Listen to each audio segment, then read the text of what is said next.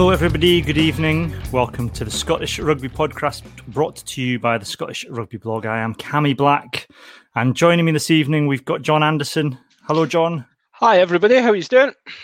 Um, we've got a bit of news to get through this evening. Hello to everybody. Um, hello to everybody joining us in the comments. We've got Ian here. He's joining us from his uh, from his wee hiatus. He says the drums went weird when I turned my phone sideways. It was like Mars Volta were covering it. I don't know if Ian realizes he's commenting on that and uh, that whether that was meant to be a private message to us in the pod, in our wee group chat. Who knows? Um, we um, we are live at the moment on YouTube, on um, Patreon, not on Patreon. We're on YouTube, Twitch, Twitter, Facebook. So if you are watching live, then get involved in the comments, and we will um, we'll put the best ones up on the screen and, and have a wee chat about them. There's a bit of news to get through tonight. We'll be previewing the Edinburgh and Bordeaux quarterfinal as well, um, as well as some of the usual uh, features that we do. Um, you can find us on Twitter at Scott Rugby Blog and at Cammy Black. Uh, we are also uh, got the blog as well, www.scottishrugbyblog.co.uk, where you can find uh, some articles. Someone, uh, and the name escapes me, we've had a new writer on the blog who's done a bit on um, on the need to uh, sort of uh, harden up the mentality of Scottish teams and be able to actually see off matches. It's quite an interesting read that, so so do check it out. We've also got our Patreon, which is patreon.com slash Scottish Rugby Podcast, where you can get ad-free versions of this podcast if you listen on audio.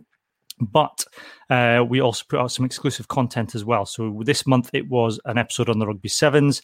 John, Ian, and I did a podcast last month on um, the future of professionalism in Scottish rugby, as well as our views on uh, savoury snacks. Um, we, uh, John and I, have got there's a, there's some bits of news that came out this week um, around a, a, tweet that Rory Lamont put out, and then there's been some other bits um, around some interviews that Adam Ashe has done, um, and because we don't want to get sued we're deciding to put that discussion behind the paywall. So there's going to be a wee bit of extra for for, for Patreons. We're doing a, a, little bonus, twenty minutes to half an hour tonight. Uh, after we finished with the live podcast, where we're going to cover some of the some of our thoughts on those subjects, and we figure if it's behind a paywall, then we can't get sued. I think or, if any solicitors or, can confirm if that's true, let us know. Or they at least have to pay for it first before they sue us. So well, yeah, that's true. They have to pay, and and some, somehow that'll. I don't know if that gets us discount. I think we can knock money off our court costs. We, yeah, they claim costs. I'll say you are. You yeah, pay, I'll want, a refund on your Patreon. We want the Patreon costs back as well once they once they win the case. I think that's how it works. Any solicitors following us, please let us know. Um, we've got a couple of thank yous to say. So if you uh, go to our Patreon page um, and you subscribe, you've got two options. You can enter the Richie Vernon Thunderdome for three pounds a month. Uh, that'll get you everything um, that, that you that we've just talked about. Um, you can stand pitch side, have a nice beer and a burger, and, and watch the action. Um, if you, however, decide you want to pay a little bit more, just to say, just because you want to support us, you can pay five pounds and get inside the Dougie Donnelly Members Lounge.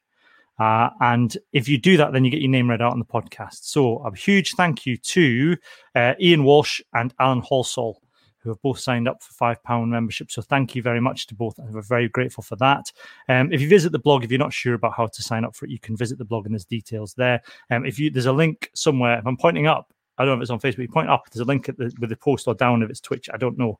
Um, um, Moshen says, "What can I get for one pound fifty? Um, I don't know. Nothing really. You get half an episode. I don't know if that's possible.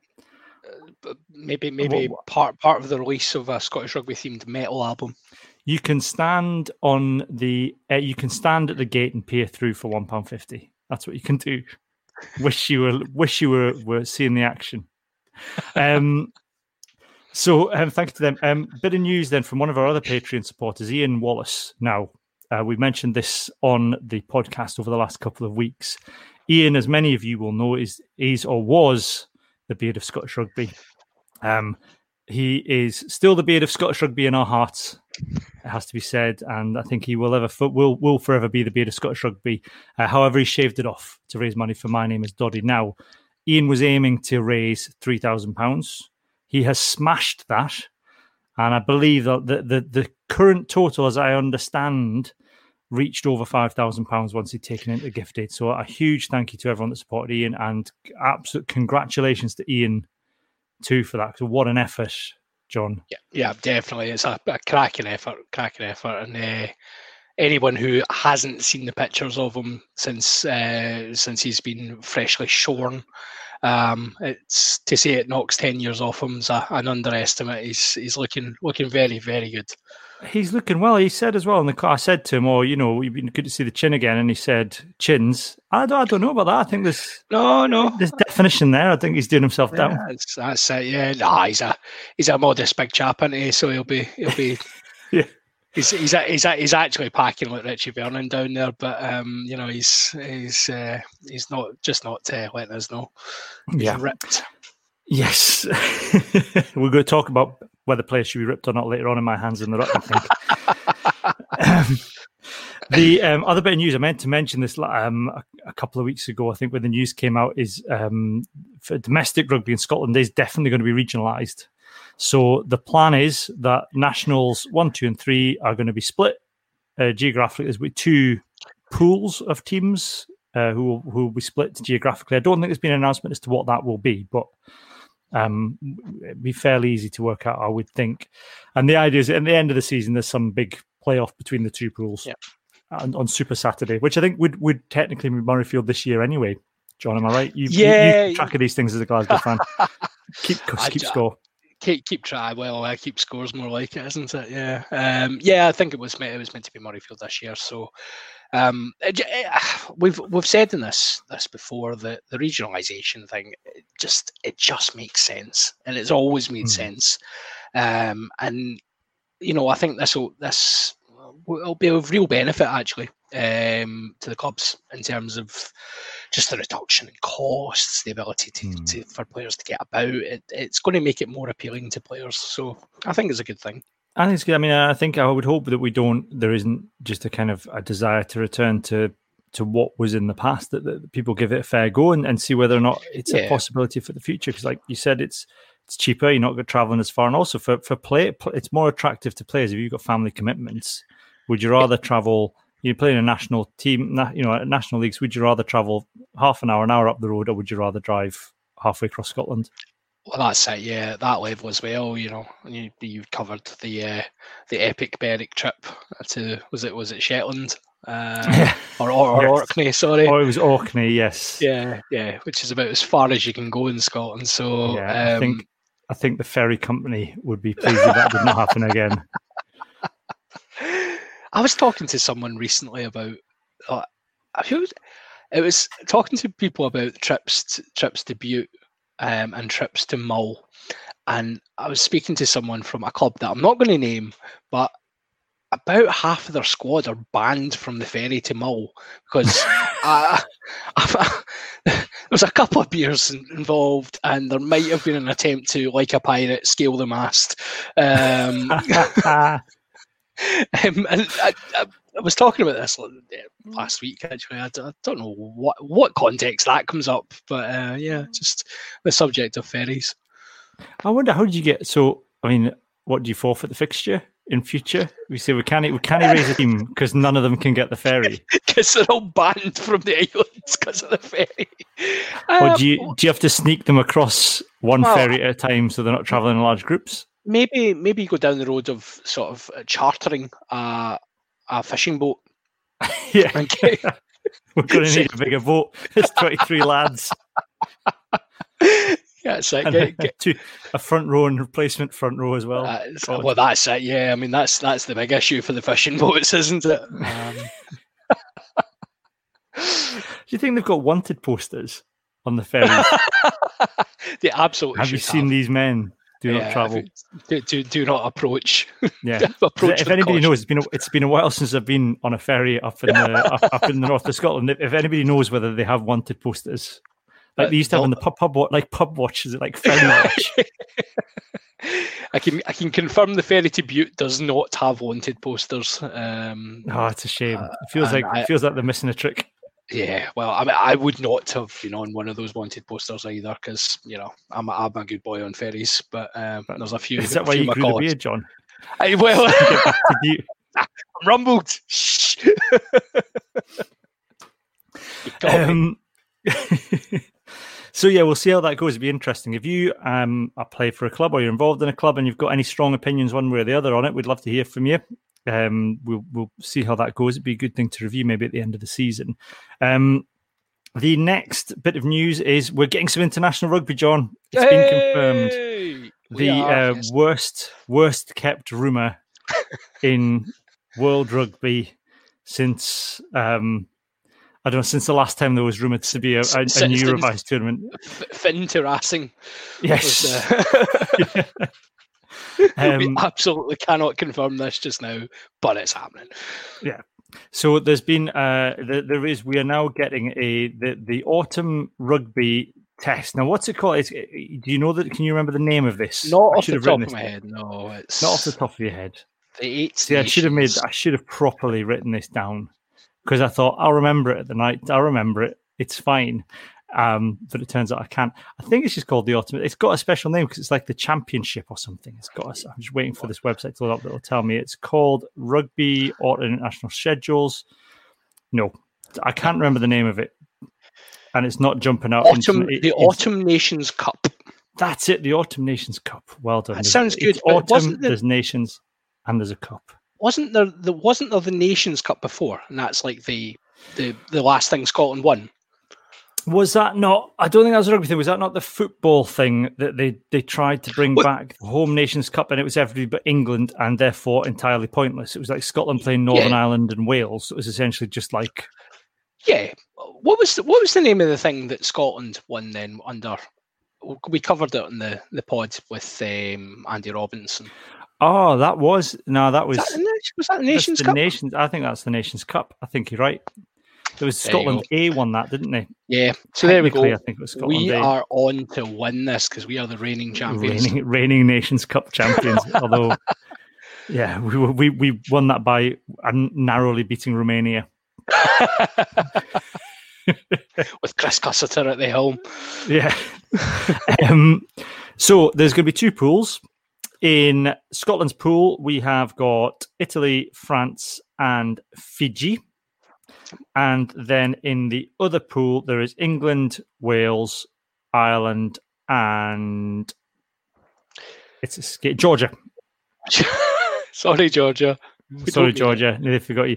So Scotland are starting off with a warm-up game against Georgia uh, on Friday, the twenty-third of October. Yep.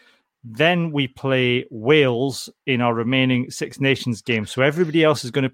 A lot of other teams, I think England and I'm off the top of my head, I'm going to say Ireland have got two games left to play yeah. Six Nations. So they will presumably play theirs on the, the day that we're playing our the weekend we play our warm up. Then 31st of October is Scotland Wales um, at 2:15. Then the nations the Nations Cup begins. So we were Scotland are away to Italy on the 14th of November, home to France on the 22nd of November, and then uh, home to Fiji on the 28th of November. Then there is a final game. Now, what happens is essentially the at that point the two pools are then ranked first place first, second place second, third place third, fourth place fourth, and fifth place fifth. So the pool that Scotland aren't in, all the teams in that pool have already been allocated their home fixtures for the final weekend for some certainty. So Georgia are playing at Murrayfield on that weekend as the home team. We, for, for once, we, we really need to hope that we are not the team playing playing at Murrayfield that weekend. because that would mean that we'd had a very bad tournament. I'm quite, I mean, we've got a good draw here, John. I'm quite uh, excited about it. Yeah, when you list the teams, it doesn't seem that equal. You know, it's mm. it's you know, I don't England... know how they've done this. I don't know if it's broadcasting rights or why they, how they, whether it's because even on from from a world I'm going to check the what you carry on. I'm going to, I'm going to check yeah. the world rankings. yeah, I mean, England, Wales, Ireland all in the same pool seems yeah, interesting. But yeah, I think it's really good. And actually, you know, there's a there's a, a post just coming up uh, regarding it's a positive, absolutely, in terms of the if you I don't know, can I pop that up? No, you you have to pop it up. Um, pop up. Oh, I'll get it. Yeah, hang on. I'll yeah, you, you, go. you pop that one up. Yeah, I mean it's so yeah, we've got to be. BMCL is that? Are you referencing? Bobby. Your... He said he's given he's given him his, he's uh, he said he's called Bobby at the end. Has he? Oh, of course he has. Yes, I just hadn't hadn't read right to the end. There you go. Um, Bobby's saying, yeah, obviously, um, it has to have a positive effect for the rankings. Yeah, totally agree. Um, these games do count towards ranking points. The draw for the World Cup was meant to be after the autumn internationals.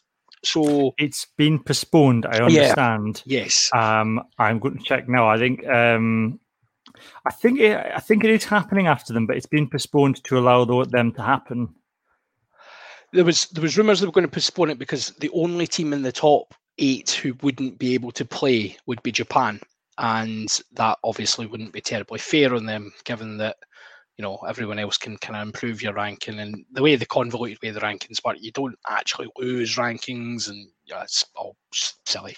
But um yeah i mean it's a good pool i think we should i was only half joking about us kind of being in it to win it with regards to this because Italy away is always a tough fixture, but if we've got any ambition of being a decent side, we should be winning that game. We've just recently beat France at home, and despite their individuals, we're a better team than Fiji, and especially at home. So yeah. we should be topping that group. Yes, in, th- I in would. Theory. In theory, I, I, mean, it's going to be the the Fiji game. I think is the one to watch because yep. it's it's the return of Big Vern. Not mm-hmm. only that, you've got Richie Gray, not that one, the other one, the other one coming yep. in. You might have as, that Richie Gray as well, though. Well, exactly. Wow, That'd be like Richie a sliding doors moment. Yeah.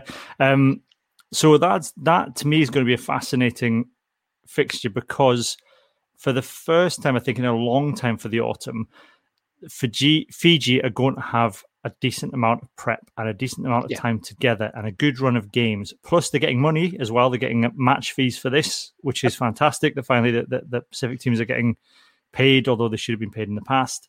Um, I think the only issue is going to be for Fiji is my understanding is that the, the the top 14 teams in France are suing World Rugby. Yes. because they're unable to play because of the decision to wide open the international window up and, and yep. Uh, further. So not only are they going to have to release the French players, they'll be having to release the Fijian yes. players as well. So then they, they, ain't happy about it, and the Georgians as well, because I think a lot of Georgia.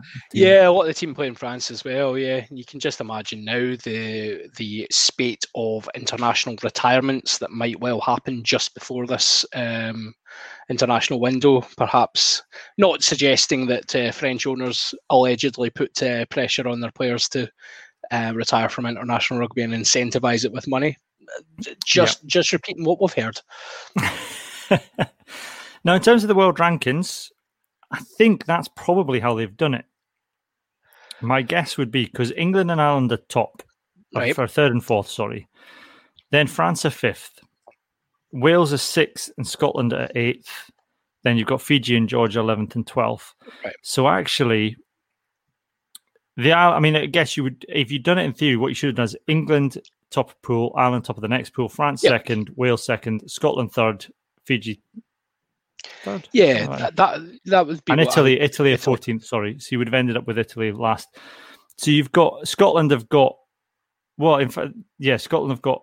I think that's probably how they've done it. Actually, they, have split. They've essentially allocated the, the Ireland England thing doesn't make sense, but I think for all the other draws, it's just kind of yeah share, sharing the teams out by rankings. Well, it wouldn't be it wouldn't be World Rugby if it completely made sense. So that's very true. That's very true. They couldn't um, that. Yeah. The other news then is the in terms of broadcast rights. So here we go. Um, Amazon Prime are hey! going to be broadcasting all the games. Um, the um, this has caused a bit of a stir, and we'll come on to that in a minute. Now, that Channel Four have got rights to some games. My understanding is that Channel Four had rights to some autumn nationals already, some residual yes. rights for them. Yes. So they have negotiated with Amazon to show some program, some free to air. The, the, three Ireland games they've got. Yeah, which I think they already had. I yeah, think that's essentially that's right. what's happening. And one one of them is getting some. Uh, they're getting cast both on Amazon and uh, I think it's Ireland England's getting their on Amazon and yeah. Channel Four at the same time. Wales are having all their games broadcast on S4C.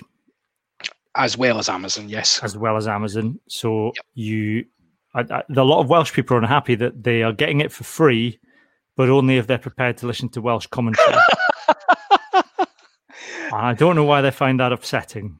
Uh, g- given the amount of years I thoroughly enjoyed BBC Alba's coverage, I Yes. I do not understand that, and I still be- don't understand a word of it. I'll be honest, John. If there was, if, if Amazon are willing to provide a red button to bring back Hugh Dan MacLennan and have him commentate, I would probably choose that as an option for at least one half. Definitely, he's he's very Just to hear, it's very, it's very soothing. It's nice. Yeah. I sometimes it- just stick BBC Alba on in the background just because it's nice. I love, I love it. It kind of veers between that kind of nice, soothing, you know, sort of soothing you into into a, a lovely place, and then he sort of bursts into life. Generally, when Nico or or someone else uh, does something Horny for the Nico-esque. liney. Matawalu. It's wonderful, wonderful. Um, so the um, we've we've had our hands in the ruck on this. So I'm doing it now while I remember. Go so it. Yes. this was when it comes up on the Twitters. Um, Jason Ryder's hands in the ruck. He said the entitlement of the folk complaining about the Prime deal for eight pounds a month. You'll be able to watch 13 live test match Yeah. games. The deal will also bring some much needed funding to all the unions that some people feel they have a right to watch all international rugby for free. Yes. Yes, absolutely, hundred percent. I've seen quite a few people calling that um, that entitlement out, shall we say? It's, uh, I mean, the re- the replies on Facebook to the Scottish Rugby official account were utterly staggering. Yep. I mean, to suggest that you know being asked to pay seven ninety nine a month, and even and it's not like it's a commitment. It's not like you sign up for No. a year's contract, although No. you can you can pay seventy nine pound up front. And it's not like that's all you get because you get some extra stuff as well. And I know we talked in the last episode, you know, Yep. the, the Amazon has its issues, and you know there are ethical issues that come with with Amazon, Yep. but I think there are with all broadcasters. Even you know people have issues with the BBC on both sides of the spectrum. You know what I mean? so you find me a perfect, you find me a, a broadcaster that everybody's happy with that doesn't feel like they're you know infringing the morals in some way, and I'll I'll hold a mirror and call you a liar. Yep, because- absolutely. You know, seven ninety nine. It's not it's not much. I appreciate that some people have limited internet access. Yep. Amazon always offers a 30 day free trial anyway. That'd probably cover you for the whole whole Uh, period. the, anyway. it will it'll cover you for the full tournament. So if you time your trial correctly, you can. If you are so desperate that you desire to watch it for free, that you're willing to sort yourself out for a free trial, go for it. That's brilliant. I like the fact that people said this is this is excluding real fans. And I thought, well, surely real fans are willing to pay seven ninety nine Yeah. to watch international rugby. Yes, yes. The bit that gets me is they talk. You know, people saying they're they're a real fan because they have. You know, I've already got subscriptions to X, Y, and Z. You're like, if you so, and we had this we had this discussion actually um, for the World Cup warm ups when they were cast on, on Premier Sports and people were going off their head saying, "Oh no, it's Premier Sports! They um, want to watch a Scotland game." And you're like, well, we've all got a subscription anyway because we followed the club game. But yeah, you know, hey ho, well, we're, you know, fair fair dues. Um, but the the fa- the fact is that if you've got a Sky Sports subscription, you're not supporting Scottish rugby. If you've got a BT Sports subscription, you're not actually supporting Scottish rugby. Um, you have a Premier Sports subscription, yeah, okay, right. You could argue, you're- are you really supporting Scottish rugby? You're probably filling the coffers of Irish rugby more than anything, but hey ho. Um, but this is a direct, you know, Amazon have said they're they're, putting money into the game, and uh, taking this subscription will directly benefit Scottish rugby. So if that's not been a real supporter, I think it's time for me to hang up my cape and and give up this this life of crime because um, it's bonkers. I also think it's, and I think again we probably talked about this last week, is the, the idea that you can sit for an entire afternoon Yep. and watch three consecutive games. Not since Grandstand Well, in exactly. the 90s have we been in that position to watch. You know, because because you know, rugby's all international rugby is already the, the you know the door's been opened. The the you Yep. know, it's gone. The, the horse has bolted. International rugby has gone to pay TV Yes. this is about finding the right way to do that and you know being able to sit down and watch three consecutive matches back to back on an afternoon to see a game like Italy France. You, you could, you know, before it'd be nine, but I don't think you could actually see that game unless you somehow like tapped into Italian TV through a satellite Yeah, feed yeah, by bouncing a signal off the moon. It's not. it wasn't like you know. It wasn't re- these games that weren't didn't involve any of the home nations or Ireland were were not accessible before, Yeah. and they are now. And that's you know, if, if you're a real f- fan, then that's that's good news. Yeah, if you're wanting to catch up on what's actually going on in the international game, then that's that's a really good way to do it. You know, I miss kind of just being able to. I like the idea of being able to kind of just have it on in the background while I'm potting around the house, Yep. have the other Yep. games on, not the Scotland games, I sit and watch that, but you know, have the other games on, potting around the house, you know, standing probably for about 40 minutes with a screwdriver in one hand and a cup of tea in the other, staring at the screen, pr- looking like I'm about to go and do something, but I'm not. Absolutely, that's the way to do it. And I think there's, there's, there's it's worth noting as well that after you've finished your Open Internationals games, you know, you've finished your your marathon session on your Saturday watching three games in a row, you can then put the Richie McCaw documentary on, Yep. or you can put Dan Carter All- on. Or the Or All the Blacks, all or Or- nothing. I must say the the Barcelona um, take the ball past the ball. Highly recommend that as well. It's, uh, I was actually I was I was mentioning our chat with when we had say Damien uh, when you interviewed Damien um, regarding that. I was I was thinking about that when I was watching it about the culture that they they'd created. So uh, very very interesting. I mean, uh, you know, the, on the, the, there are there are reasonable things on, and if you've got kids, there's a load of crap on there that they love. Do you know what Yes. I mean, Dinosaur. I can highly recommend Dinosaur Train by Jim Henson. It's 3D.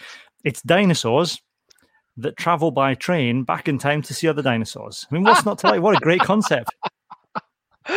That's there you you are. know- I think we're veering into your other podcast just now. Oh, we are. I know. There, there, it also has it has the best best theme tune ever. Uh, right, it's like it's a dinosaur that it's an elf. It's a it's a it's a dinosaur Elvis impersonator that sings it.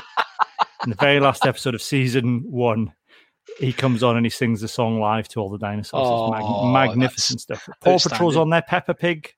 Anything you could want, you can get. You can get a screwdriver sent to your front door the same day. Do you know what I mean? And Think all the extra benefits. I know. What's what's, not to love? like? I know Hannah. Hannah's a good TV. Have you watched Hannah? Uh, yes, that's good as well. Yeah. Both series of Hannah are on there. Yep. Um, Treadstone, if you like the Jason Bourne films, that's been cancelled, but the first season of Treadstone's on there. That's very lots of good things on, on Amazon Prime. So you get your you're going to get your money's worth. Now the interesting thing for me, John, is is Amazon the future for international rugby because this the whole idea that CVC what CVC want to do is package it all up. Yep. This is where it makes sense to me when everyone's complaining. I've got my BT, I've got my Sky, I've, I'm having to pay for this again. I think the idea of this, this what CC, CVC want to do is package all that up and say, here is all the rugby in the world. Here's Yes. your Bledisloe Cups. Here's your Super Rugby. Here's your Pro 14. Here's your Prem. Here's your European Rugby. And just say, someone like Amazon, you take it all. Yeah. And you have a multi streaming platform and you can watch any rugby you want for £20, £30, £7.99 a month, whatever it is. That to me is more attractive than having to pay for because I don't. I'm, I'm on a Sky subscription. I haven't even got a BT Sports subscription. I have to Yep, kind of no. find ways of watching European rugby. Um, the Pro 14, you know, Premier Sport was a reasonable price. I was happy to pay for that, but I couldn't justify playing on top of that BT rug, BT Sport because all I would watch is rugby, and there's not enough of it on there for me to Yeah. justify paying for it. So it makes sense to kind of this. This will be a good trial to see if that could work. And I think it's clear that that's their strategy, given that they've been CVC have been obviously investing in. You know, you've got they've got the investment potentially the investment in the Six Nations, which I, I don't know has that been concluded. I don't think it's gone through. I think there's. My guess would be that CVC are trying to lowball them because of COVID, Yes. and home, the home nations are saying we're not that desperate yet. Yeah. Because Well, they all have to. They all have to vote for it. Uh, the RFU will be going to take the money. it's like deal or no deal. That's it, yeah. Open the different boxes. And they're going. We've got. The, we've still got the thirty-two thousand up there. Take the five thousand pounds.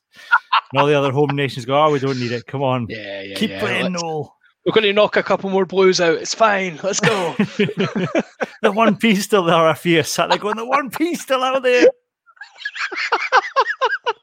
Our sevens are having a crowd fund for themselves to get to Tokyo. By going on deal or no deal.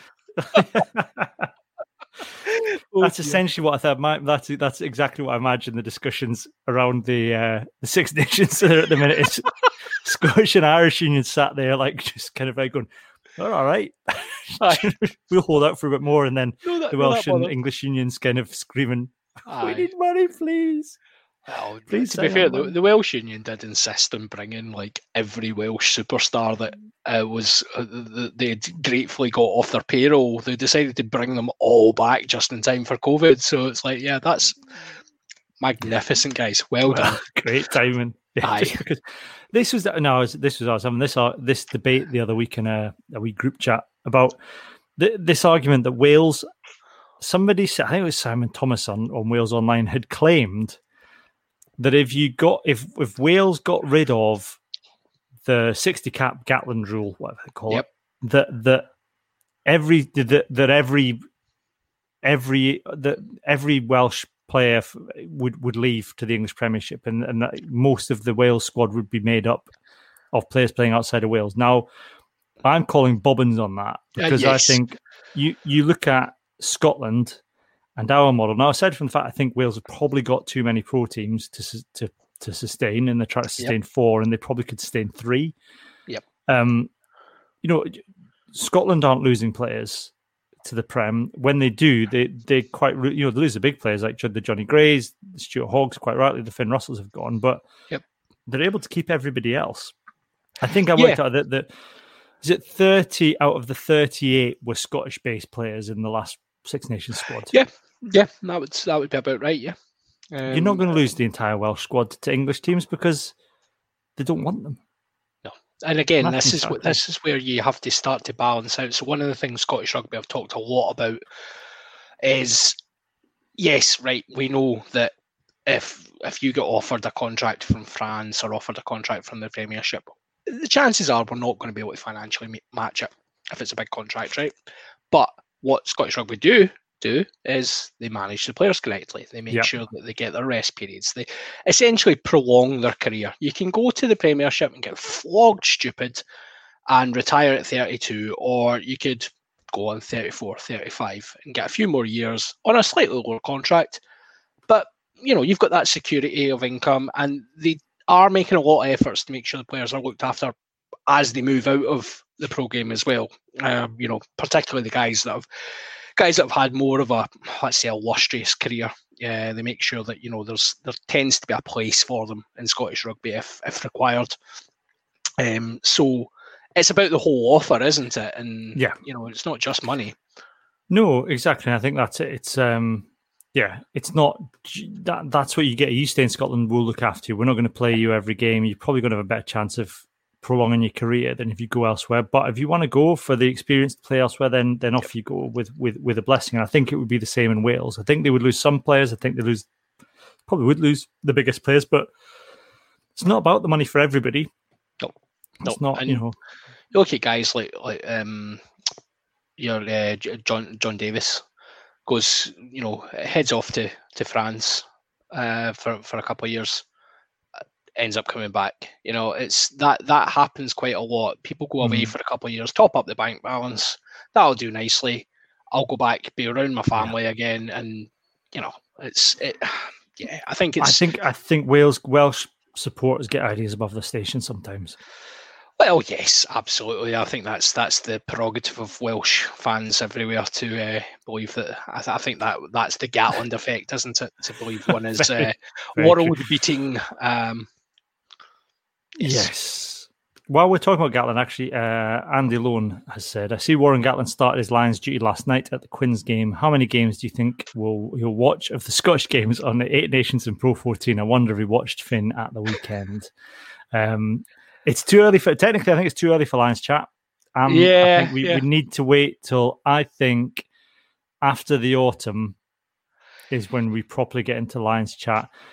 I think it depends as well because obviously, I mean, there's there's still talk about what's going to happen with the Lions tour, and yeah. obviously, the legally mandated aspect of what we do is determinant on the, the dates that are provided. So yes, yeah. So um, I my my I'm going to say he will watch Scotland games during the the the autumn tests. He'll watch the one against Wales. Yes, and he'll watch the one against France, and yes. probably watch the others on the telly. He might watch the game against Fiji just for a laugh, just because he wants to see the he Fiji might, boys. He, he, might do, yeah. Um, it's yeah. Whether he's allowed in a stadium is another thing. Because we don't know if anyone's allowed in a stadium at this point. He'd have well, to be. Exactly, yeah. We don't. Is Warren Gatland COVID secure? I, I am going to say no. Absolutely he not. Was, he was photographed at that game, and he was not socially distancing from the bloke he was with. Now, unless if they're part of the same household, fair dues. If they're sharing yep. a flat, fine. But they were sat together at the match, so he'd have to be COVID. He'd have to get past Jason Leach's stringent checks. Well, exactly. How how is this going to be in terms of the rule of six? It's honestly who who, well, who knows? Well, we know he's got form with the geography six, haven't we? exactly. Yeah. The rule of six is a different thing altogether for him. um, the um, ne- we'll move on then. The next bit of news, um, and we'll probably get into a bit more of this in the podcast extra we're going to do, John. But um, Adam Ashe has been doing the interview rounds to promote his CBD oil business. We'll talk yes. about that in the extra podcast. Yes. Um, the interesting thing I think, though, that came out of that discussion, and now there is a trend, is that Dave Rennie is not a people person. Dave, Dave Rennie is not a people person. The sun is hot, and uh, bears do indeed go in the woods.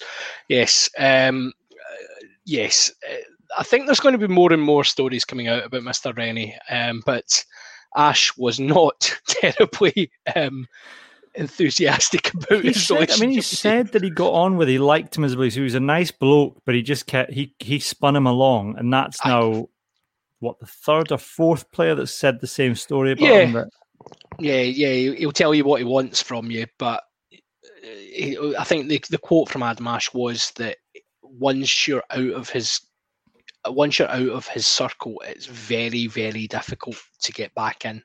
Mm. Um, and that, I mean, yeah, it's professional. It's professional sport, right? And you know, you can understand a guy, guy like Dave Rennie's got a, a type. He's been hired based on his previous um, the way he's done things in New Zealand.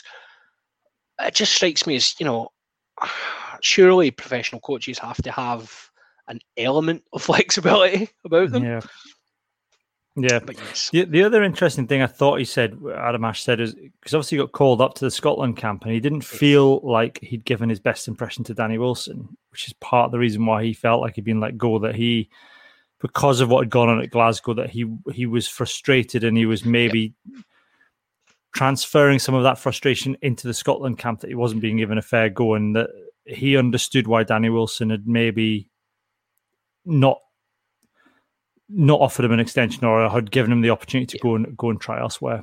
Yeah, it was. It was very, it was very honest of him actually, because he was saying, obviously, you know, he was explaining his mindset and saying that, you know, turning up at Scotland camp to uh, what was the quote, get get your head kicked in by Grant Gilchrist. Um, you know, you can understand the frustrations, and often you you don't hear sports people saying that you know, it had an impact on my performance. It had an impact on my relationship with people, uh, and it just so happens that a guy that was an assistant coach where I was at that point happens to become my manager. And guess what? He's he's not seen anything he likes previously, or has a bad a bad. Um, uh, my reputation is sullied by what has gone before, and therefore, um, you know, he's made the made the choice to to say you're not part of my plans. And I think you know it was honest. Yeah, um, Mosh Shen. Who's getting Moshi fair Shen? involved tonight? Moshi Shen. He says Alex Alex Shen. Alex Dunbar was the same. Do you think he would be a good signing for Edinburgh? No. Next question. That's the kind of detailed analysis you come here to the Scottish Rugby podcast for. This is what you pay your Patreon money for, boys and girls. Do you think you make a good signing? No. Would, would you like? Would you like me to elaborate somewhat on that? yeah, yes.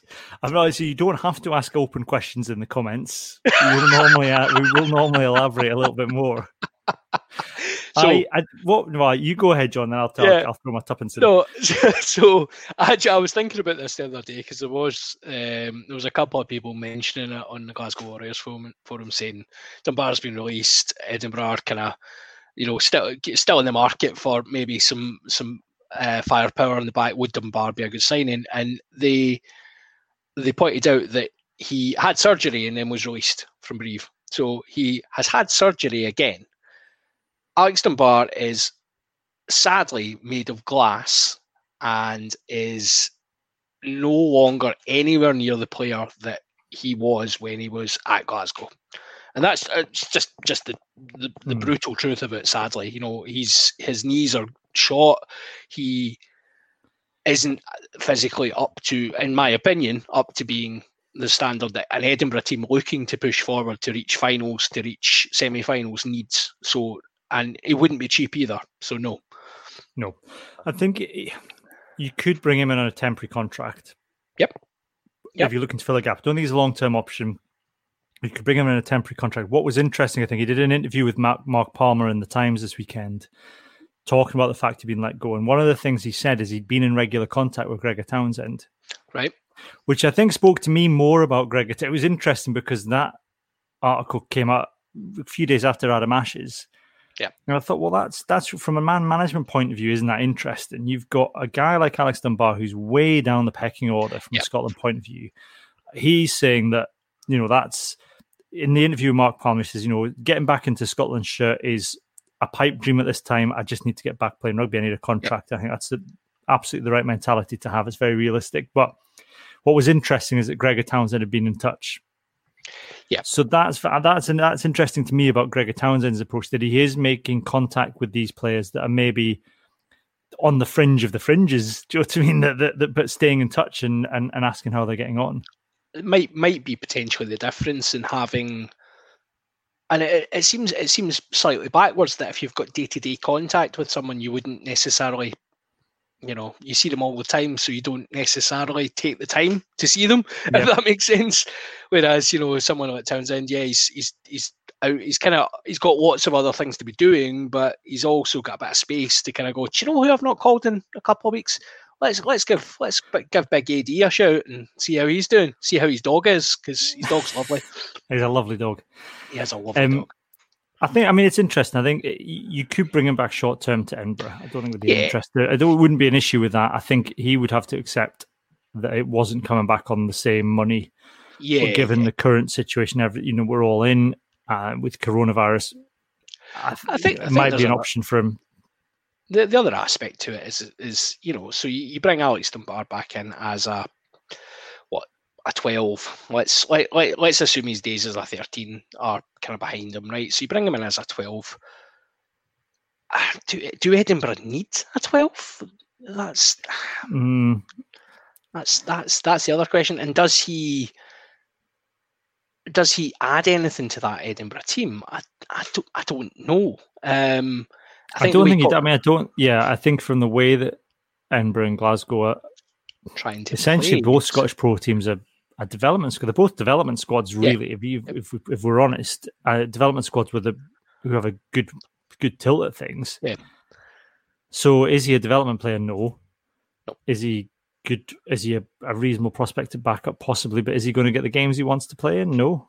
No. That's the bottom line. He'd have to accept what two, three games a season if yeah, when, when, the other guys are away, and you know, it's yeah, it's a shame. I, I, I mean, I, I totally appreciate. It. I'm, I'm being rather negative regarding Alex Dunbar here, and I, I should like point out most people will be like, I absolutely loved Alex Dunbar when he was at Glasgow. I thought he was a fantastic player. I loved it. Loved his attitude to the game.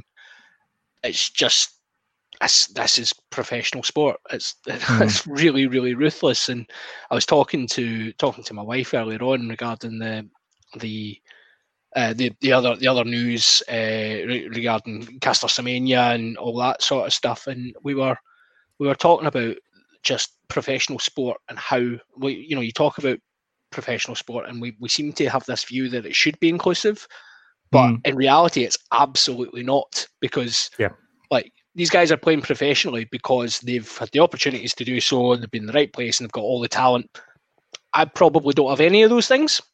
But if I had, I might have got it. But with wrestling, it's yeah. you know, you, you can't so. make you, and I think unfortunately that's the thing, isn't it? In, in an it was interesting you mentioned before the Damian Hughes interview, and it was something he said is in his books.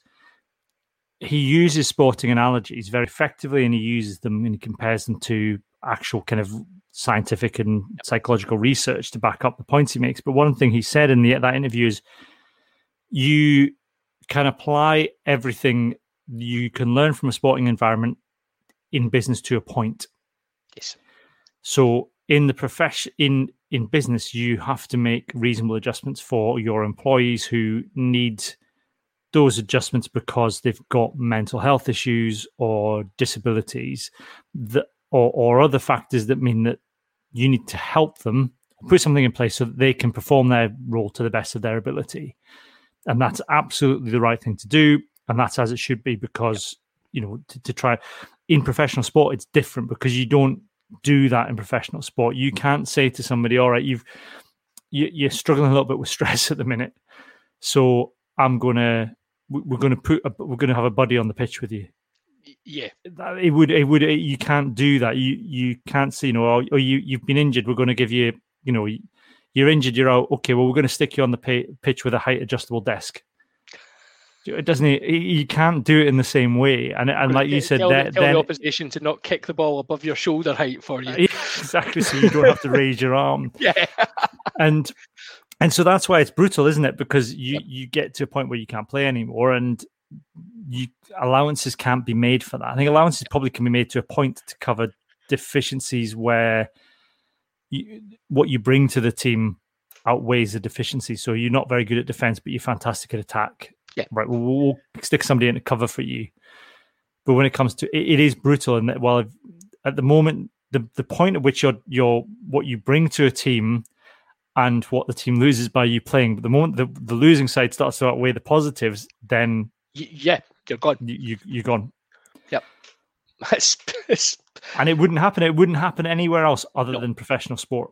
No, and that's... it can happen, but it's it shouldn't happen in other environments no. necessarily, but um, yes, it is a brutal world. And again, it's one of these things we don't talk enough about it. That you know, we we we talk about players moving to different countries to go and chase the money, get big contracts, and we always kind of we say the platitudes of you know it's a short career, um, and you know. You, your career could be ended at any point playing rugby and stuff like that. But the reality is, all that stuff is absolutely accurate. And it just takes one coach, one coach in one session taking against you, and that could be your career over. Yeah. Just like that. Um, it's you know, and that's that's not overly dramatic. That has happened. So yeah. And it's not like it's you know in a business setting you'd get the union involved. You'd sit around. You'd have mediation. You'd have you know you'd, yep, yep. you would have, have grievance procedures. But you would have it all. You would have improvement plans. You would have everything. And yeah, it might not work out. And you know what? See if it didn't work out, the opportunity for you to move to a different organization is probably quite high. Whereas mm. if you're a professional sports person, you are part of an elite group of, you know, there's what, 70 professional players in Scotland, maybe 80 professional players in Scotland, playing for two entities. If that that that's your pool. That's that's where you can go. If you have a grievance, that's where you go. It's it's really difficult. Yeah. No, and I think we don't. You know, like you said, we don't acknowledge that enough. I think we. I think the thing I always say to people is we we are a we're a hybrid of a you know essentially we're a fan podcast and we're a fan blog. Yep. That's that's that's our background, but we try and approach things from a uh, inverted commas professional angle that we, we we try and not act like fans when we uh when we analyze things and when we criticize. So when we criticize, it comes from a place of saying we can't do what they could do. We appreciate they're putting their bodies on the line and doing all that, but if if we were just to sit here and say nice things about them, it would be a very short podcast and a very we wouldn't have much to write about on the bloody blog. but you know, it comes from a place where we absolutely one hundred percent respect what they do um, but you know, it would just become repetitive if we said that at the start. I caveat, had a disclaimer at the start of every article and every podcast saying we, we, we understand what they're going through, Joe. I think we just standing order of you know. I mean, I reckon Ian could fill the whole blog with George Horn articles, yeah. just saying how how good Hornito is. Um, we'll, we'll, move on. We're going to move on quickly. We've got a couple of bits of more news to pick up yep. on. Um, a couple of Embra bits. I don't want to just take up this talking about non-Embra things, John, just because Sandy's not here. Um, the Embra have had a number of players named in the Pro 14 Team of the Year. So we've got Pierre. Pierre Schoeman, Grant Gilchrist, Bill Mata, Jaco van der Walt, Duhan van der Merwe, and Blair Kinghorn, which is, I mean, the other big, I mean, I suppose it's made up of, if you look at that, actually, it's made up of Leinster and Embra players, who are the two teams that topped the top the groups, yeah. Top the groups. Yeah. So it's understandable. Yes. What's interesting to me is that most of those players, maybe with the exemption of well, not Grant Gilchrist, he didn't play a lot. He was kind of flitted in and out of the Scotland team. Yep. Certainly, Blair, Blair Kinghorn, I think, is a that that says a lot about Blair Kinghorn because he was in the Scotland setup and he was at the World Cup. Yep. He has made it in because his game time for Embra will have been limited by that. Yes. The rest, though, you look and and actually you look across the rest of that best of team, and there's not many internationals in there. Yep. Yeah. Yeah. Uh, that makes sense. And the, the after a World Cup, that makes sense because the criteria, I believe, for inclusion in the pro whatever it is this year uh, dream team um, I believe was twelve matches. Now it right. used to be used to be twelve matches, so you had to, you had to have played twelve matches to be eligible for the for the team, which was why Richie Vernon wasn't in it every year. Um, Over one to fifteen. Uh, yeah, yeah, just just RV all the way, uh, and and sixteen to twenty three. Um, but yeah, um, it's it's interesting because actually, when you look at so, I think prior to everything shutting down and everything just being an absolute carnage, right? You would probably have said, right, Pierre Schoeman, yep, great shout. The rest of the Edinburgh boys, yep, they were all on form, they were all playing really well. Deserved six players in the team, yep, deserved. Fine, happy with that, right? You come back and you look at first game against Glasgow was just yeah, was dreadful. Really, wasn't really good game of rugby. Nobody really stood out. They then rested eleven players and lost to Glasgow, and then they absolutely canned it against Ulster. And the players who've made that dream team, uh, guys like Schoeman, guys like Mata, did not come back well from lockdown. Mm. They've they've not performed since they've come back, and admittedly, that makes sense. It's, it's you know they've been off for months, and you can't necessarily just turn it on straight away. That's that's fine. Everybody's trying to find their feet. So you know you've got to say then that the team was picked based on, as you say, you know the league form to to a certain extent, and then you know there's maybe been the odd tweak here and there, but I think it's a great thing for Edinburgh. I think it's really good that, that these players are getting the recognition, um, and I really really hope that it doesn't necessarily. I mean, I don't think many people will be paying attention to, you know, their their recruitment policy will not be let's look at the Pro 14 team list, uh, team of the year list, and go right. I need one of them. I'm having that guy. He he he he won the Pro 14 best flanker award. Yes, he's my guy. Um, but you know, it does put player. It starts to put players on people's radar, and that's what yeah. I was talking about previously. Edinburgh could do without that. Yeah, in some ways. I, and I think the other thing is that uh, I don't want to say second season syndrome because this is what Richard Cockerill's third, third, fourth, third yeah, or fourth third. season in charge. It's that element of like you said, the the Bill Matas, the Pierre Schoemans have not come back in the same form now. It's strange times, admittedly. Yep. Everyone's getting back to fitness. Everyone's getting their head in the right place, and that's going to be difficult to get back into things like contact yep. training when you, you pretty much training what, 12 months of the year these days. You get a couple of weeks holiday over the summer, yep. but that's the way it goes. That they haven't come back that strongly, and that kind of brings us on to the Bordeaux quarter final. Is it? It's a massive. It's it's hard to predict this game because Bordeaux have only had one game back because their first game against Stade Francais was cancelled because I think some Stade players got got yeah, because of the Rona. Yep, it was. Yeah. So Bordeaux played one game which they won 32-30, I think. against. I'm going to get the name. I did write this on my notes. It was against. Um, no, it's 25-20 against Brive. 20 against Brive. Against Brive. So Bordeaux had one game. Edinburgh had two games. One of which was, you know, a mess. The other of which was I'm just well, I, don't, I don't even know how close to a game of rugby you could describe it as. It's so yeah.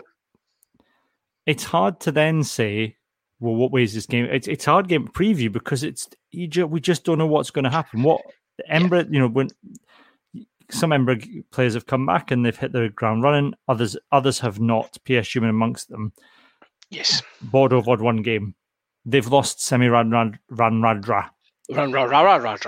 rah, It's easy for you to say. Um, do they've but they've still got Jefferson Poirot. They've still got um, Matthew Matthew Jalibert. You know they've still got quality players. Yep. But Edinburgh have got quality players. But who knows how well everyone's going to play at the weekend? How match for everyone's going to be? Well, that's that's it as well. And the the other kind of variable in this is that Edinburgh haven't played away from Murrayfield at all as yet. And you don't know. So it's maybe overstating it for, you know, again, these are professional players and it shouldn't be an issue, but they're they've been in the bubble of Murrayfield for quite some time, and you know the the policies and procedures and everything that goes on around them in Murrayfield, it's probably second nature now. They've been doing it for long enough. So having three fixtures there on the trot, they've kind of got into the swing of it. They know how it goes to do that elsewhere now, it just adds another element of it gives the players something else to worry about. And I don't think in a game like you say, you know, there's no way you could call just looking at those two teams. You know, if it was a bookies odds, there would just be, you know, it would just be one, one, one, one. Nobody's got a clue what's going on. So you're you're in that situation where it's going to be it probably will be so tight that any little advantage that the other team has, um, it, it, could swing it, and you know, it's it's just it's just difficult. But my concern is that no matter how how Edinburgh fans want to, you know, um, kind of play it, they haven't played well since they've come back. Um, the, um, worry. I'm looking at one betting site. I'm not going to say who it is because you know I don't. We don't like to promote betting sites after the drilling you got that time, John. also, we want we want their sweet, sweet betting money if we're going to name them. But um, exactly, the um, for for for a win, it's uh, Bordeaux Beglers are one to three and Edinburgh thirteen to five. Yeah, and I think that that's reflective of the fact that Bordeaux are at home. Um, they do have some class acts. I think Radradra is a massive, massive, obviously a massive loss for them, and if he was still at Bordeaux, you would be looking at it going, yeah, no, that's that that he's going to tear them apart. But um, you know, they've Edinburgh have surprised us. They they, yeah. they do the they do the surprising quite often, uh, including throwing away leads from dominant positions. So let's let's see how it goes. What's interesting though is you mentioned that they've been in the bubble of Murrayfield now. I don't know if you noticed, but Glasgow had the home changing room yes. on the trot. Now that i don't know if that's a coronavirus thing whether it was just look we for the bubbles we'll we're not we can't be bothered sending the cleaners in to wipe it down in between you know in between the weeks. SRU have got costs to cut mate. You can't, can't be employing can't get the cleaners in? The cleaners on furlough so. That's it yeah we can't get them in. George George Horn's offered to clean the changing rooms but nah, we can't afford a bottle of anti of, Where, uh, where's, where's big Brian when you need him Get, but, get him in. The, the other thought I had on that as well actually is that deliberate that Richard Cockerill knows you've they've got this quarterfinal European game coming up and wants to make them uncomfortable. And at that point, they didn't know whether they were going to be playing um, the the quarterfinal for the Pro 14 yeah. home or away. Yeah, yeah, home or away. Yep. So you play, you put the team in an uncomfortable position. Yes, they're playing at home, but they're in the away dressing room, which isn't yeah. as nice it's it's not as nice. No, uh, no. I think that's uh, it's possibly come into the thinking. I think it's more likely it was just that you know, the guys all arrived at the same time in Glasgow claimed the home dressing room. And, you know, there was backseat it. Shot, cold shotgun. cold shotgun on it, you know, like when you when you move house and your kids run in and it's like, This is my bedroom. like, that's not how it works. yeah. Um, a couple people calling for Nick Haining to start. Moshchen and um, Bobby are both calling for Nick Haining to start. I don't think he get get get much. Didn't see much of him during the 80 no, games. no, so no. Um, again, I, I, he does he does what he does well. He punches large ballet dancer sized holes in you know defenses, but Mata's a better player, and you you just yeah, you, you would always in this sort of situation, I think you would always go with the prospect of Bill Mata doing something Bill Mata like far outweighs the possibility that Nick Haining has a, a worldy Nick Haining game. So you stick with Mata for me. Yeah, that's that's a good shout. So we'll see. Um, I'm. I, it's hard to call. I'm not going to call it to be honest. and I'm not going to ask you to call it either, John. We will see. That's Saturday, half past twelve. It's on BT Sport. I assume probably BBC Radio Scotland. I probably have it on the. The radio the got medium. it, yeah, yeah. They've got they've got the full game. I, I, I, I'm starting to quite like listening to rugby on the radio. It's good fun. It always sounds more exciting than actually yeah, it is. Yeah, I listen. I listened to the Glasgow Exeter game when Hogg hit the crossbar Yeah. um, on on the radio, and it was very exciting. Yeah, um, we are going to go, move on. We're going to do this now.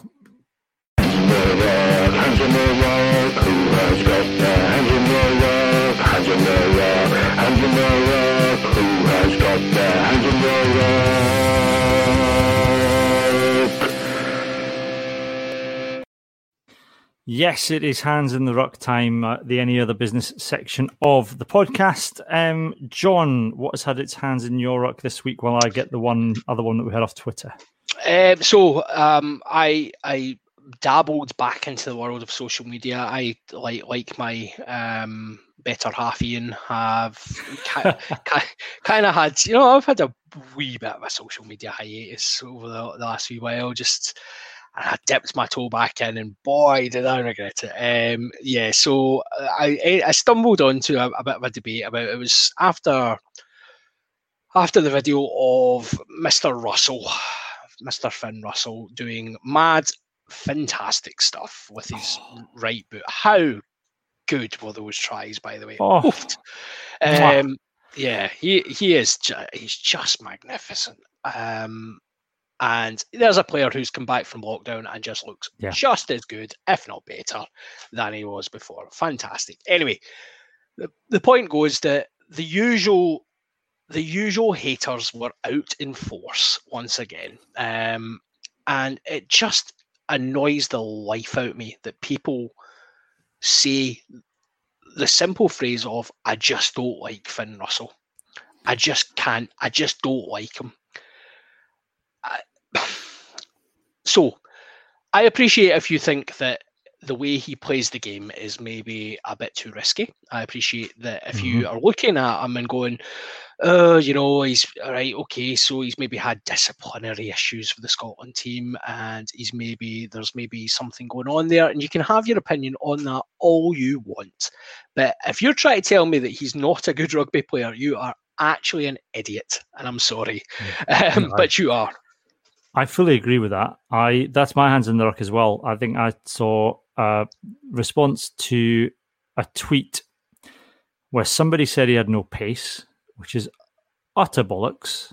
Yeah, nonsense. You watch that that, that intercept try against England. That length that runs the length of the Yep. pitch. Yep. The the nut the infamous nutmeg try against Munster. The, again, the, the pace to get that. Some of the stuff at the weekend. You know when he hits the angle, the, that try against Ireland that he set up for Sam Johnson. Again, Pace. intercept try, pace, gas. He doesn't. It's a bit like the thing we've talked with Sean Maitland.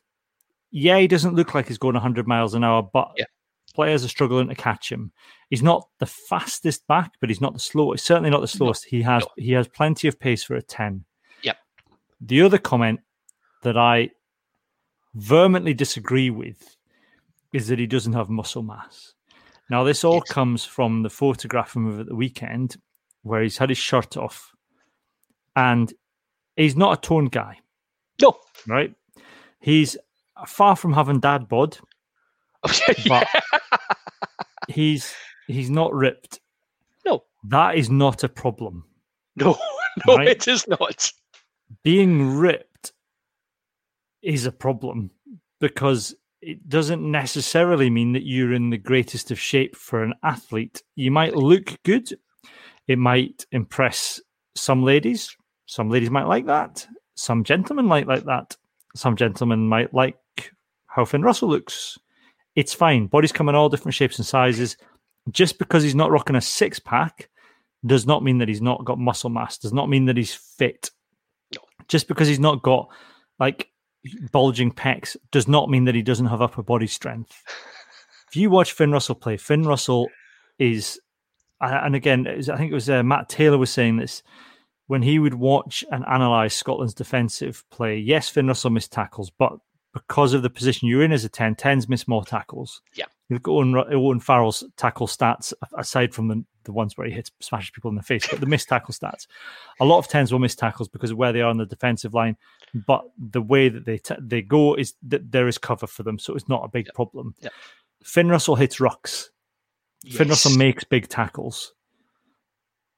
There is no problem at all with Finn Russell's muscle mass, and actually, I think it's a day. It's getting us into dangerous territory. If we uh, start to have an expectation of how rugby players should look, that's a problem because it starts to say to young players, "This is how you should look as a player." Actually, how you should look as a player is how Finn Russell looks. Yeah, that's fine. Absolutely. There's a professional. He's in good shape. He's playing 80 minutes without breaking sweat. He's doing mad things on the pitch. He's keeping a clear head. That's fine. You can look like Finn Russell and play professional rugby. You don't have to have a six pack. You don't have to have pecs. You don't have to have defined muscle. Having defined muscle actually means that you're training more as a bodybuilder than for an athlete to play an endurance sport that rugby is.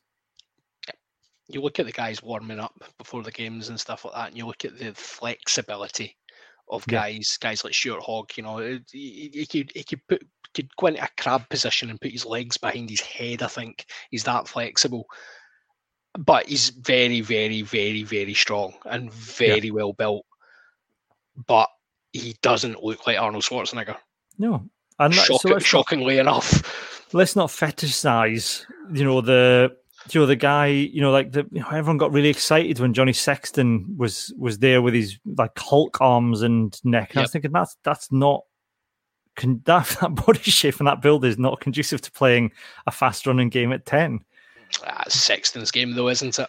I know, and Matt Scott's talked about this, hasn't he? When he bulked Yeah. up at Gloucester and he lost lost the edge of his game. It's not we, you know, we need to say that.